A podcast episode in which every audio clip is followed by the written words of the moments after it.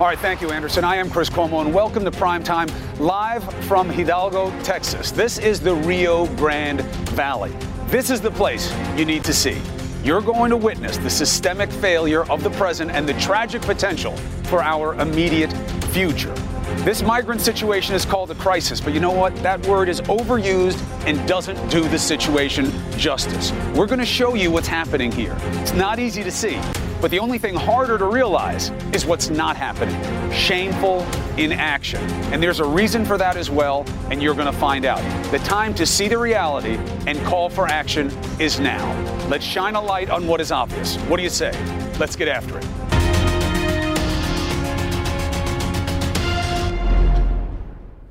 All right, the numbers tell you the story. There are believed to be more crossings in just the last month here than in any month in over a decade. As I said, here in Hidalgo, Texas, in the Rio Grande Valley, this is the hotspot. Right behind us is Mexico. It's actually this weird area where Mexico is actually north of Texas, the way the land bends around. The authorities say they have never faced the combination of threats, challenges, and federal inaction that they're facing right now.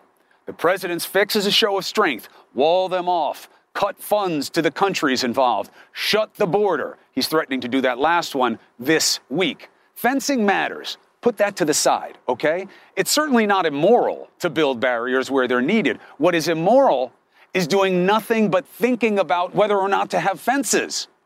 Doing nothing is what is immoral. And that's the situation here by our highest leaders. What you're about to see is that the main threat here is not the people. Yes, there are bad guys in the mix, all varieties. But the brown menace that the president depicts is a gross exaggeration. Well over half the crossers are kids and the people who love them. The real monster here is the system, and everyone involved is begging for help. The question is, where is it? Homeland Security is speeding up a surge of personnel to the front lines to help manage the flow, but manpower is just one aspect of a multi level lapse. I want you to take a look for yourself. Here is what happens every day, all day here. And I tell people, this border is so complicated. It isn't just about whether you feel strongly one way or the other about the fence and the system that goes along with it, what, what your politics are. No matter what, the people that are caught in the middle, or certainly the the migrants that are coming, because uh, they're getting you know manipulated by the smugglers, by the cartels, um, all the way from you know point of origin to destination, and then you know certainly the ICE agents, the the the, the border patrol agents, the customs officers that are getting villainized for doing their job. That's a that's a tough one. How do you deal with the emotion of knowing that Congress, the administration, the people in power could be doing stuff that they're not doing? It, you know, we keep reminding our workforce that, you know, we, we're servants.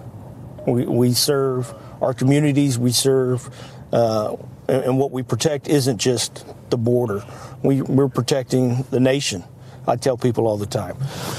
You've got a humanitarian crisis, which has created a border security crisis for us that have been doing this for an awful long time. And this is all being driven by a policy crisis. And until we fix the policy crisis, we're going to continue to deal with those other two. So I'm saying the men and women who are in the job of knowing the reality, do you think that they get what they're sleeping on here? Yes.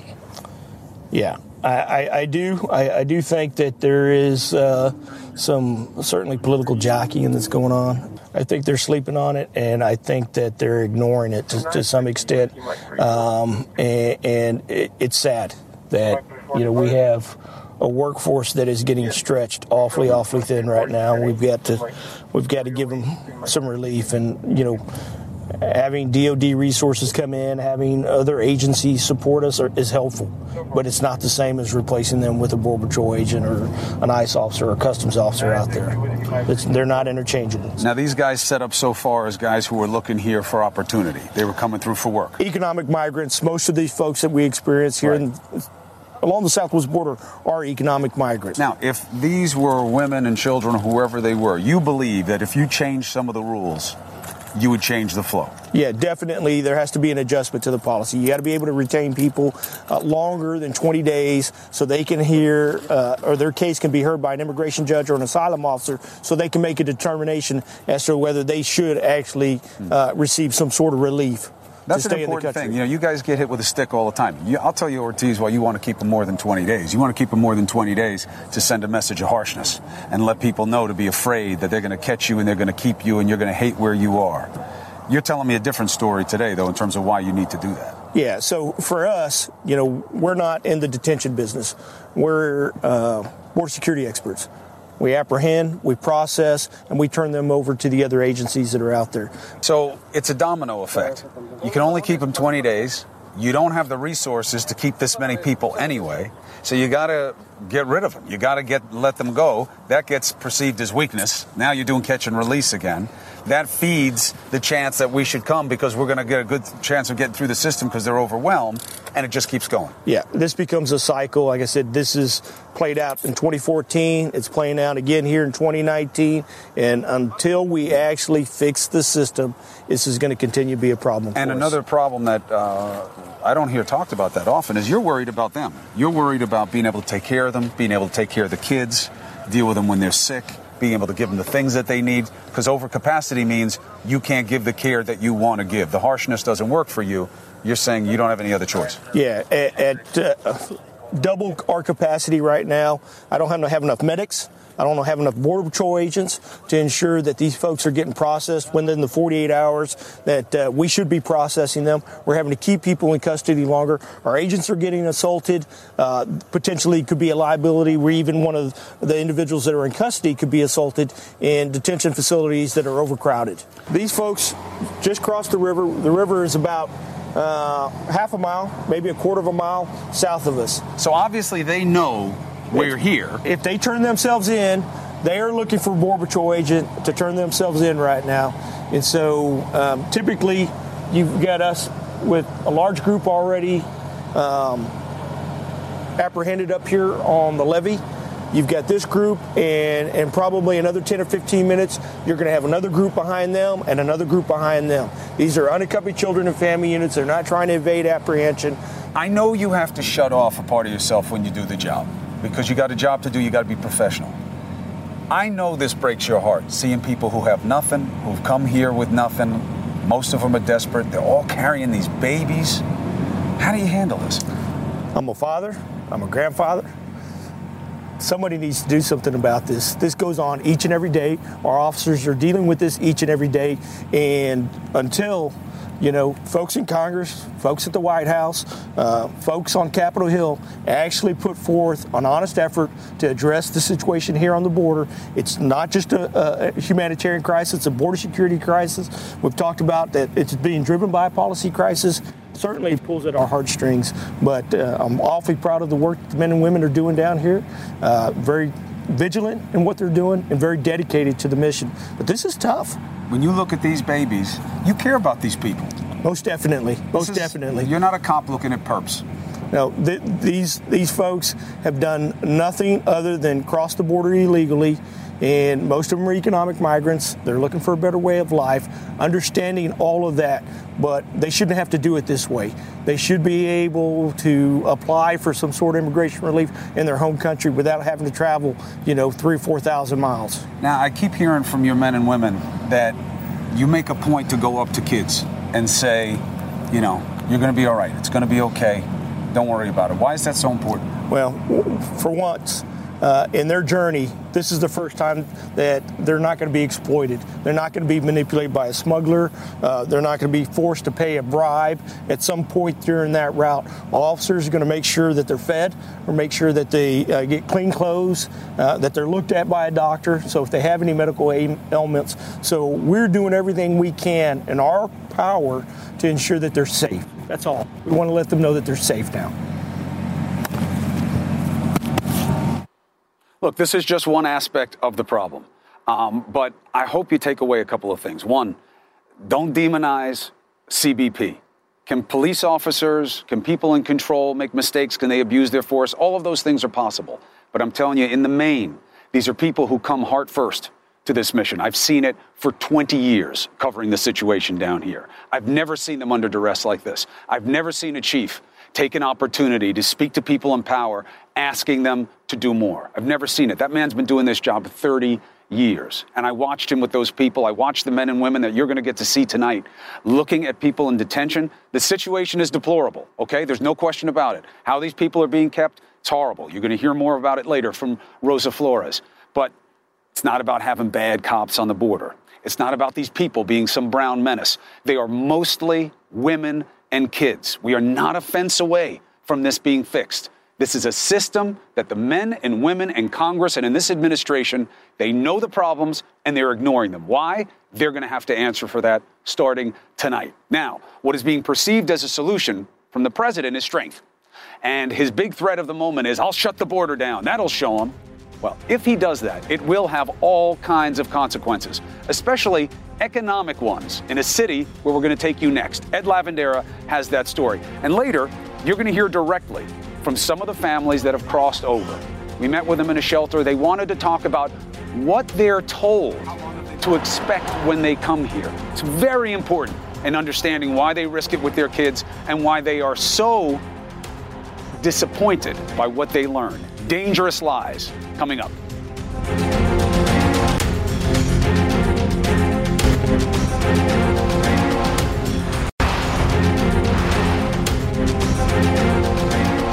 You know, coming here to a place like Hidalgo, Texas, it's easy.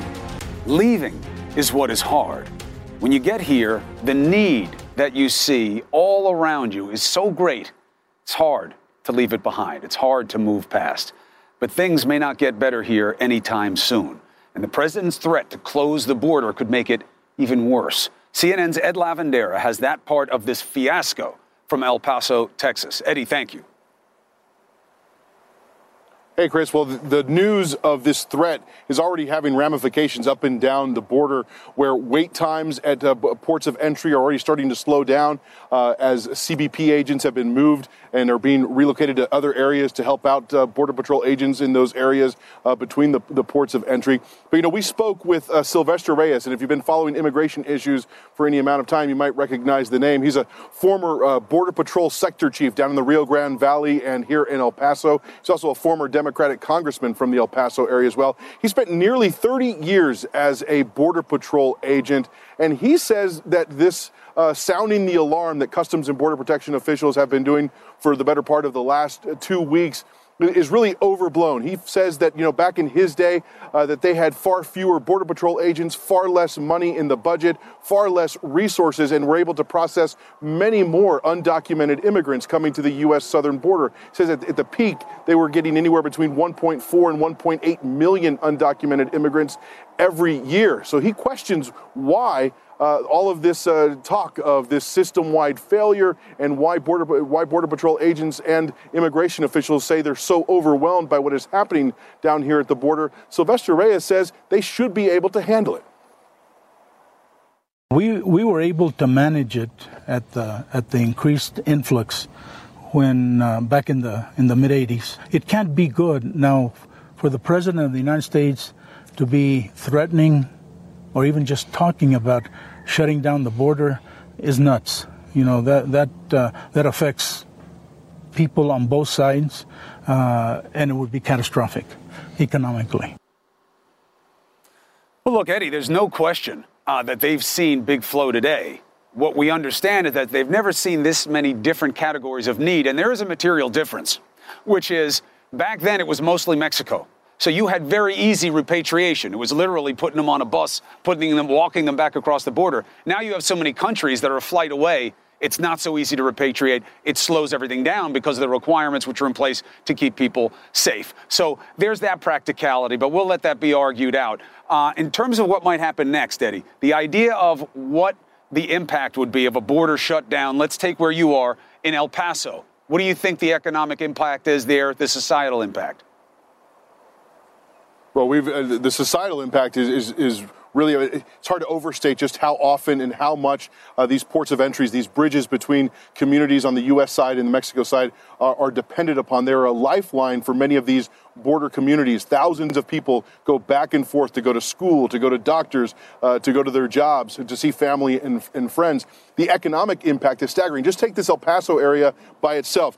$77 billion in trade in 2018, uh, re- responsible for 128,000 jobs in the area as well as uh, 18 contributing $18 billion to the gross domestic product. These are staggering numbers, and that's just the El Paso area. Go downriver between where you are and where I am in Laredo, Texas. Uh, that is a huge uh, one of the biggest inland ports in the United States. More than 4 million trucks with goods uh, for, from shoes, clothes, whatever you can think of, agriculture, goes through these ports of entry. Mm. So imagine shutting all, all of that down. And just the threat of it, Chris, has already started slowing down. In fact, uh, the, you know, there are students here in El Paso from the University of Texas at, at El Paso who live on the other side.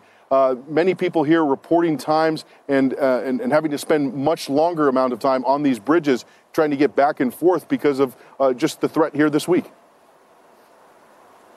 Hmm. Really, you know, what we're hearing from people here is if the president wants to show strength, he should take it to Congress and start making them work on this. They should be debating what to do here. They should be making their arguments and they should be taking action or justifying why they're not. Ed, thank you so much for getting the perspective on now versus then with the border and what could still come to pass if the border is shut down. Ed Lavandera, thank you from El Paso. So, Listen, I'm telling you, we haven't seen people on the border, CBP, DHS, asking for help like they are now. And they've been doing it for months. The question is not just what is Congress going to do, but why are they doing nothing? We're going to get after that question. It's time to speak truth to power. Next. You know, in the commercial break, I often check social media and Twitter, and I see how you guys are having your eyes opened by this, that you didn't know it was every day. You didn't know CBP were the ones asking for help. That's just a little taste of the reality that they deal with every day. Here's the real problem I know it's new to you, it's not new to our leadership. The administration knows, Congress knows. Why isn't anything being done? We have a special guest tonight. Democratic Congressman Adriano Espaillat. He is a former undocumented immigrant himself. He is an American success story. Forget about your left, right, or reasonable partisan stripe. For someone to come from where he was to be where he is now is what this country is about at its best and the promise of opportunity. So it is good to have you, Congressman. It's always a pleasure to see you. Uh, I'm not misstating the facts here, right? You guys in Congress know what is going on, and you know what they've been asking for for months. Fair point. That's correct, Chris. And we were there yesterday in El Paso, Texas, and Juarez, Mexico. We were there the day before uh, in uh, El Salvador to speak to the leadership there, the law enforcement agents uh, that are, are working there in El Salvador. Mm. And this is a humanitarian crisis that for far too long has cried out for help. Not only just the Border Patrol, not just the chief that you, I saw you speak to, who spoke from his heart but the children, the women that are crossing the border that, that need an answer. And Congress has been for far too long silent and complacent about this. Mm. Now, Congressman, the reason I asked you to come on tonight is you are not the problem here. Okay, obviously, this is very close to your heart. It was your past, and you see it as the present and obviously going to be the future. But your party and the other side have done nothing. I looked at the schedule for hearings this week all kinds of hearings, dozens of hearings, not one on the situation here. Why? Why is nothing even being discussed, let alone done? We should have full hearings about this. We've, we we got to find out the root cause of this migration uh, uh, crisis. We were down, as I said earlier, in, in El Salvador, spoke to President Bukele, a young, new 38 year old president We've seen a drop in homicides in El Salvador. We met with law enforcement agents, U.S. law enforcement agents, and everybody's upset at the potential that the funding will be cut. They made some progress. A good number of the folks going back are no longer from El Salvador. They're now from Honduras and Guatemala. They're no longer, uh, less than 12% are from Mexico. So we got to see the root uh, right. of these problems in, in, in, Guatemala and Honduras, and we got to bring uh, resources to the border for these border patrol agents and all the folks there. Yeah, but it's not happening. You got these new members of the left filled with vim and vigor, and they're passionate and they're up against Trump and no wall. Nancy Pelosi says the wall is immoral. They fight and they shout. But now the real need judges, more resources, thinking about these rules that allow people to jump the line when they claim asylum, even if they enter illegally without demonstrating cause. And there's nothing. There's silence. Even when they were separating the kids, as you saw back in 2014, at least you guys came. I know you came. I'm not blaming you for this. But your party, where is everybody? There's opportunity, if nothing else, for your party in this. They well, know there's an action on the right. They know that party won't move without the president. Where is everybody? You're right, Chris. Uh, we went down there when Jakelin Caal uh, uh, lost her life there. Uh, she was ill. Uh, the Border Patrol were not equipped uh, to handle that health crisis. when we went yesterday to El Paso, we saw that there's now some evidence that there's medical services being provided there. We sh- shouldn't take someone crossing the border months and months and bu- months to establish that there's a, a critical fear uh, for going back to his or her country. I think that the resources need to be put right there in place to ensure that that happens rapidly in a, in a relatively uh, a fast period of time. That's not happening right now, and that's why the the crisis, if the border is closed, if the funding is uh, is cut for the triangle countries, is going to go on steroids. This is a, a crisis that we have not yet seen the magnitude of it if this happens. If the border is shut down, if funding is, is, is cut from the triangle uh, countries, if the resources don't get to the border as quickly as possible, it will go on steroids. Listen, my question to you is how do you shake up your own party? How do you get some people to start arguing about what should happen, debating the rules, debating the resources, debating what's going on? That little girl losing her life was horrible. Nobody wants to see it. I don't know how we don't see more of it. God forbid, I hope I'm wrong. But I don't know how you don't see more. They're stretched so thin. There's so many people coming in. It's so overwhelmed, and nothing's happening. Not even a single hearing this week. I just we don't should, get it. What can you we do? Should have, we should have hearings immediately about the conditions in the border, full blown hearings with all the ramifications, not just listening from one side, but listening from law enforcement, listening from uh, advocates for immigrants, listening to people on the ground that have to face this on a daily basis.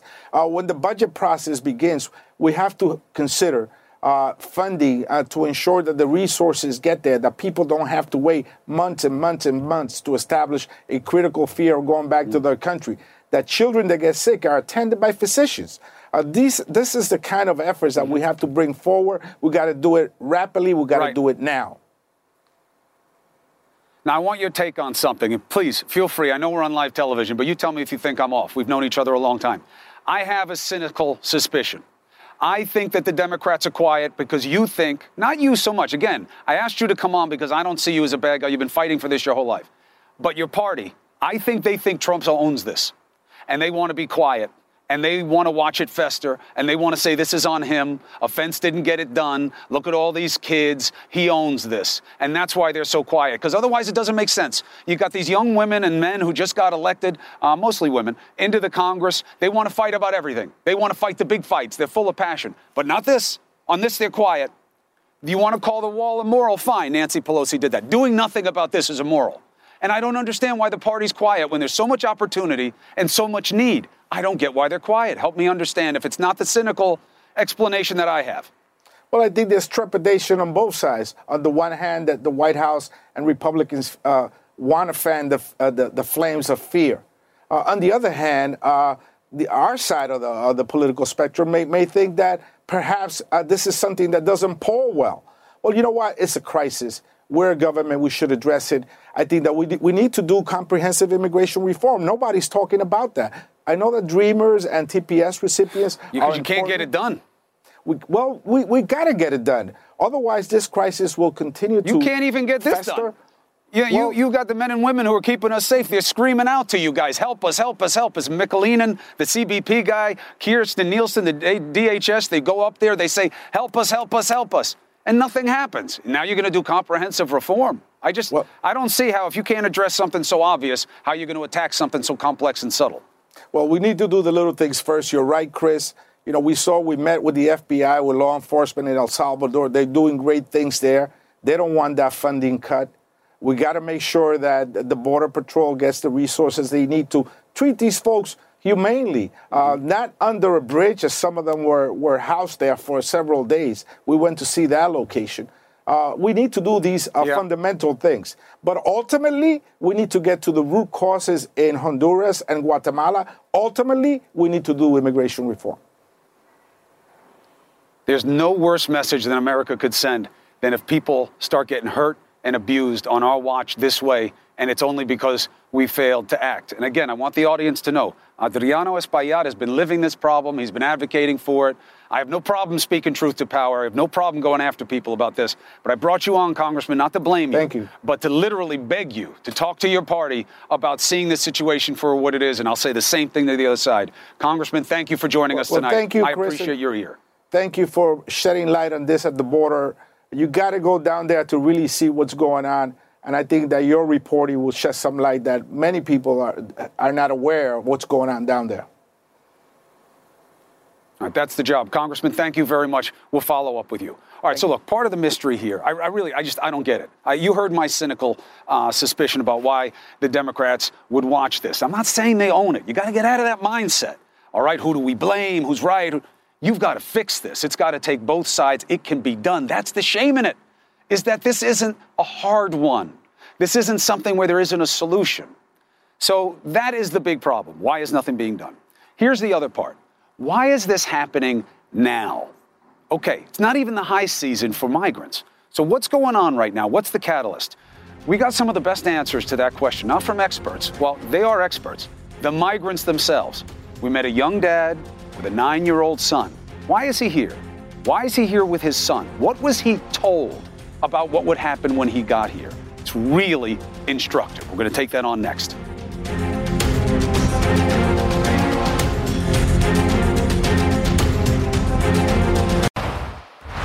Sister Norma is who you're going to to meet. She's with Catholic Charities, and she is overwhelmed. Too many people, too many kids, and now with the government turning kids and families free, they have to. They're over capacity. The law doesn't let them keep them any longer, and they have nowhere to put them. 2,000 were released in this area already because there's nowhere else for them to be. So now Sister Norma's shelter shelter is bursting. I want you to hear what she thinks about this and what's going on. And I want you to hear from the people inside that shelter. Here it is. Why do you think more are coming now? First of all, do you believe that more are coming? Do you believe that these big caravans that are being organized and all of the kids that we're seeing right now, the numbers they're giving, do you believe it? That there are more kids in bigger groups than you've seen? I see that there's a lot of people arriving every single day today. Yes, I see them. I, they're here. Why I don't understand. Well, how come so many people all of a sudden, this couple of weeks, all of a sudden they almost all started coming. You know, it's never happened before. And you don't know why. What did they tell you? Did they tell you why now? No, they um, they don't say very much. They only say that, that they're here because situations are very difficult in their country. But you know, it's almost as if they were encouraged to come. You know. Is he here to work or is he here for asylum? ¿Viene usted a trabajar o viene a pedir asilo? No, yo a lo que me den. Trabajo, trabajo, me dan asilo, trabajo, me dan asilo. Ah, He wants to work. uh, he wants to work, but if he gets asylum, he says he's willing to ask for asylum. Why did he take his kid with him to come here if it's just to work? ¿Por qué se trajo usted a su hijo si usted viene a trabajar? Porque si, eh, eso está que si uno viene con el menor, a uno le dan permiso. Si no, yo hubiera ido para Honduras. Hubiera estado tres, cuatro meses preso y hubiera ido para Honduras. It's what you and I were talking about. He says that if he comes here with his son, then he's allowed to stay. Y quiero, Otherwise, quiero- he thinks he's allowed to He stay. thinks he's allowed. ¿Quién le quiero- dijo, Who quién le, quién le Yeah. dijo eso? ¿Quién le- No, eso es en todo el país, eso es una noticia. Pero yo Una- lo que pe- quiero, pero, pero esa noticia que se dice de persona en persona, eh, eh, En persona, lo dicen los coyotes los o coyotes. So this is los word of mouth. coyotes, coyotes, smugglers, word of mouth. smugglers are telling them, you bring your kid, you can get in. The kids are the hardest part because they don't understand the situation that they're in. They don't understand what they mean to some people on one side and others on another side. They're just kids. They're just kids, and they're suffering, uh, and they've gone through so much. So we must bring that smile back to their faces and to their hearts, so that they can have a right to be safe. ¿Cómo te llamas? like every other kid. Ruth. Eres Ruth. Eh, ¿Y es tu hermanita ella? Sí. ¿Es tu hermanita? ¿Cómo se llama? Sofía. Sofía. Hola, Sofía. ¿Cuántos años tiene usted? Dos. Yo tengo seis. Two years? Dos ¿Y y seis. Ella dos y yo seis. Wow, six and two. Boy, oh boy, mine were that size like yesterday. Now, have you been having trouble in here? Rival gang factions who want to fight? People Not at all. We- People hurting. You know, we've we've been here for five years, and of the 150,000 plus, if not almost 200,000 people that have come through our doors, not once have we called the cops to say we can't handle it or there's a, there's something going on between them or disrespect. Never. Because nuns are so tough. Well, I believe As a I- Catholic I, boy myself, I truly believe I that never they. feared the police. I always feared the nuns. yes, right. Sister, are you worried that the government is overwhelmed? They don't have what they need to deal with the flow. Thank God for you, but there's not enough, Sister Normas. If he closes the border, if the president says we have to stop it right now, there's too much, we can't handle this, are you worried about what that would mean? Of course. We are a, a community right here next to Mexico. We live together. You can't close the border because you close the border, so many things stop, and it, it, it, and it affects the commerce, the economy, everybody. You know, and it just doesn't make sense. We have families in both sides of the border. People say, "What do you mean we're not going to be able to go back and forth?" You know, it, it, it, it disrupts totally our, our society and how we live here. Me llamo Chris. Mucho gusto. Me llamo ¿Cómo te llamas? Miguel Miguel. de Guatemala. ¿Y tú? De Guatemala. De Guatemala. How long have they been here? ¿Cuándo llegaste? Ayer. Yesterday. Mediodía. ¿Y ¿Vas a salir hoy? Sí, no, mañana. ¿Mañana sales? Okay. Yeah. His, his ticket to leave is tomorrow morning, so he'll be here until tomorrow. One of the difficult things here is you enter illegally, but you are not an illegal thing. You know, that's one of the things we're struggling That's with. It's important to know that, right? Well, uh, many people do not agree with what I just said, sister. But it's true. A, pre- a human person cannot be illegal. You know, you enter because you obviously want to be able to have an opportunity to find protection. Right. So you're asking to enter through the through the points of entry, and they don't seem to allow you to enter to the point of entry. So you want to ask for for an opportunity to be safe, and so um, that's what most of these families are here for. What is your hope for all these people? that that they are safe and that people treat them with respect in the process of determining why they're here and whether they should be here or not. Well, you know what the argument is. You've heard it, you know, all your years doing this. Is that you want to come, come the legal way, come the right way. You did this. You put your kids in this situation. You put yourself in this situation. What do you say? Well, if we want them to come the legal way, They just won Texas Tech. if we want to come the legal way, we must uh, build capacity at the points of entry so Right. people can actually come in through the. But so if you go to the border, to the uh, the bridge, you'll see many families waiting to try to cross over and ask for asylum the legal way, and, Yeah. and they're waiting for weeks, if not months, already on the other side. So we're not really uh, providing them that option. You know, it's interesting. Even Sister Norma will say, she's not saying everybody's got to come in. There's law, and there has to be a right way and a wrong way. The system's broken right now. You saw that man. I can't tell you how many people say, I want to work, but if I can't, I want asylum. That allows you to jump the line right now. You can enter illegally. You ask for asylum, you wind up ahead of all these people who've been waiting, who've gone the legal process of asylum. Doesn't make sense. Congress knows this. They're doing nothing. Now, you saw somebody who was instrumental in helping us understand what's going on here today. You saw our Rosa Flores in there. Now, not only does she know this area, she grew up near here, her family understands the connection to Mexico, and we got to see something together that you won't get to see a place nicknamed the Icebox. And Rose is going to tell you what it's like in there for the people who are detained and the people who have to watch them. You have never seen anything like it. Stay with us.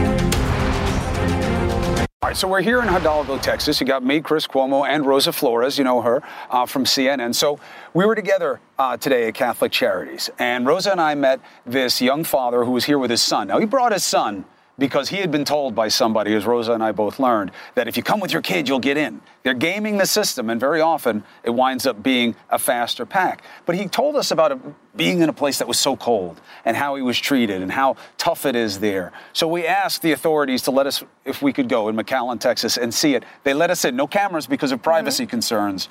Um, but it was a place that it's probably better people don't see it because it would be tough to accept it as a reality. It really would be. And uh, we've seen photos of this because some photos have been leaked in the past because of the surge of migrants in, in 2014. Yeah, I think we have some. You can put them we up. probably do. Uh, They look like kennels in essence. People being held in kennels. You could see women and children with bloodshot eyes. I'm sure you noticed the children that were crying that had tears rolling down their faces.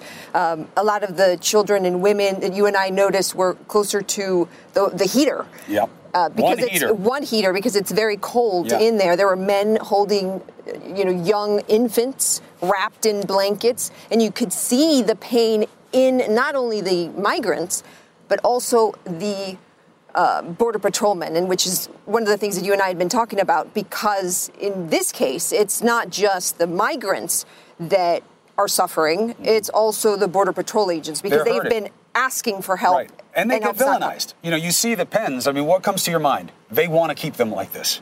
They want to demoralize them. then you listen to the rhetoric of the president, and it starts to fit together. You know, treat them harshly, disrespect them. They won't come back. But you talk to the men and women, they don't want to keep people like this. They don't. They don't like having to do it. It hurts them. Uh, many people have a similar experience. You know, you're a professional journalist. You grew up in this area. You're born in Mexico. Your family knows both realities. You know, you look at those people, you understand so much more about them than just a name and a face. Those men and women feel like that too, and they're literally begging for help. I'm talking about the authorities. The authorities, not right, just right, the right. people. The people are begging for help, of course. And, well, and, and what's so frustrating, and you know this because you've been covering this for so long, we see the politicians get the photo ops. Mm-hmm. Just pull up the photo ops of every politician who's come to this border, and it's very easy to see who's been here and who says that they know the problem at the border. If they know the problem at the border, why don't they do something? And aside from that, the U.S. government has been tracking this for years. Mm-hmm. We've been covering it. They've been tracking it. We get the stats from CBP, from the federal government, and these officers have been asking the federal government to do something. What did the chief tell us today?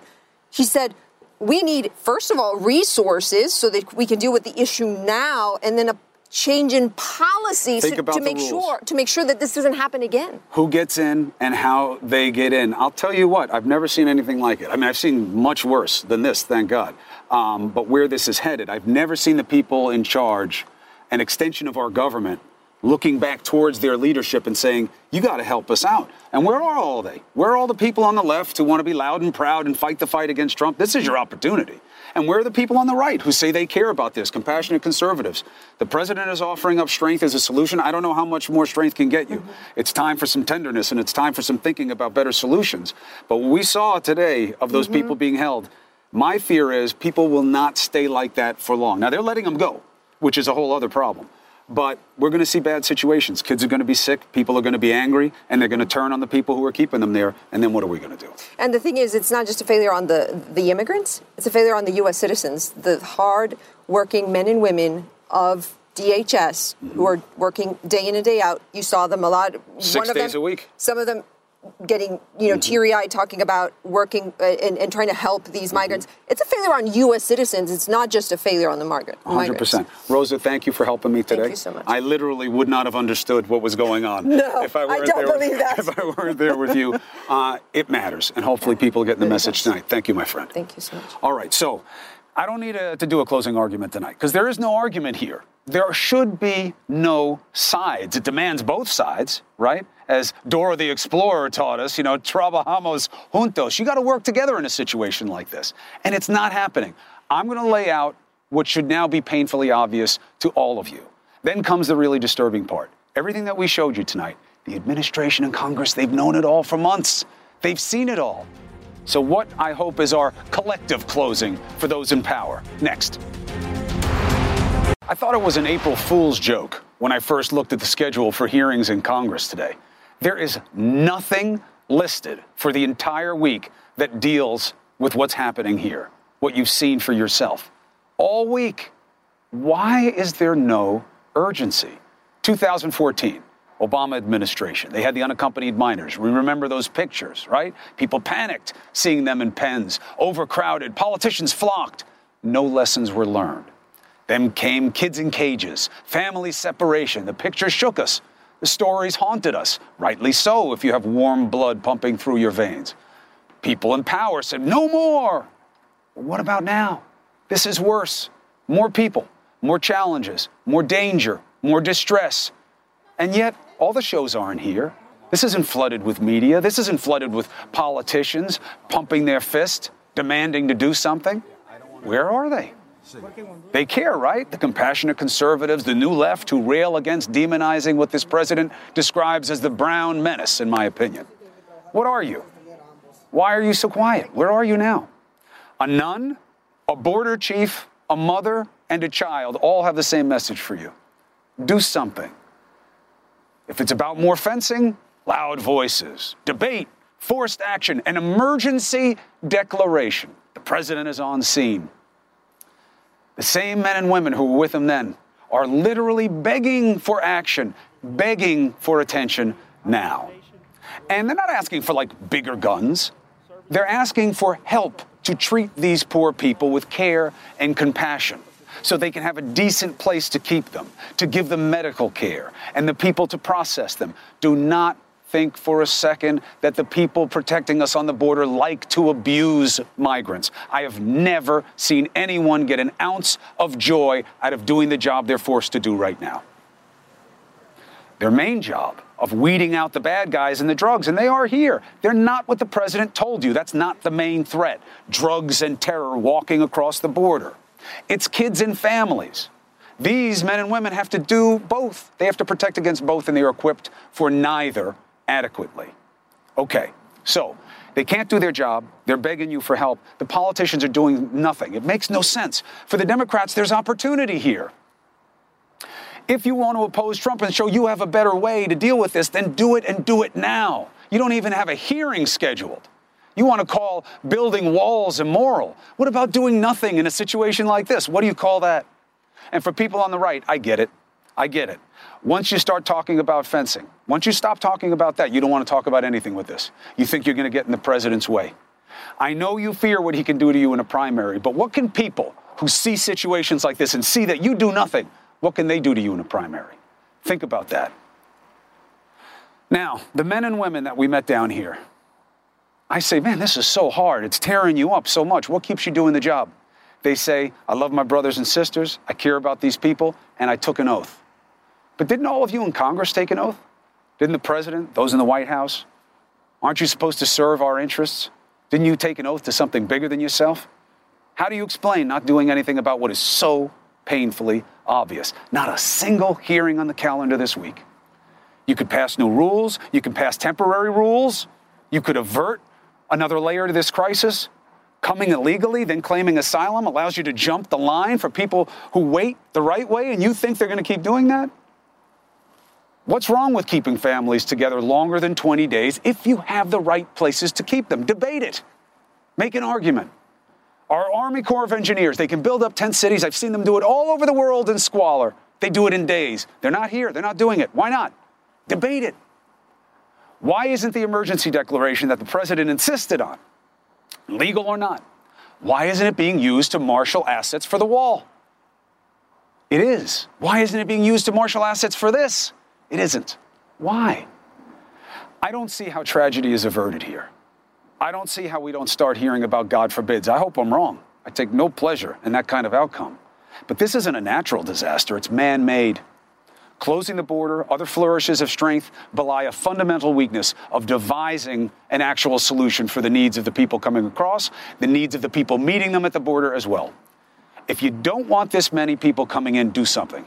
If you want people to be treated better, for kids not to be traumatized and worse, do something. If you respect our law enforcement and the rule of law, do something. There is so much need, so many gaps. You almost can't go wrong politically. There's nothing but opportunity for a politician looking to show they can identify the right thing and act on it. The only mistake is the decision to do nothing. And that is a mistake that too many in power are making tonight. Thanks for being with us down here in Texas. Unfortunately, I think you're going to see a lot more people covering this situation because it's not getting any better. CNN Tonight with Don Lemon starts right now.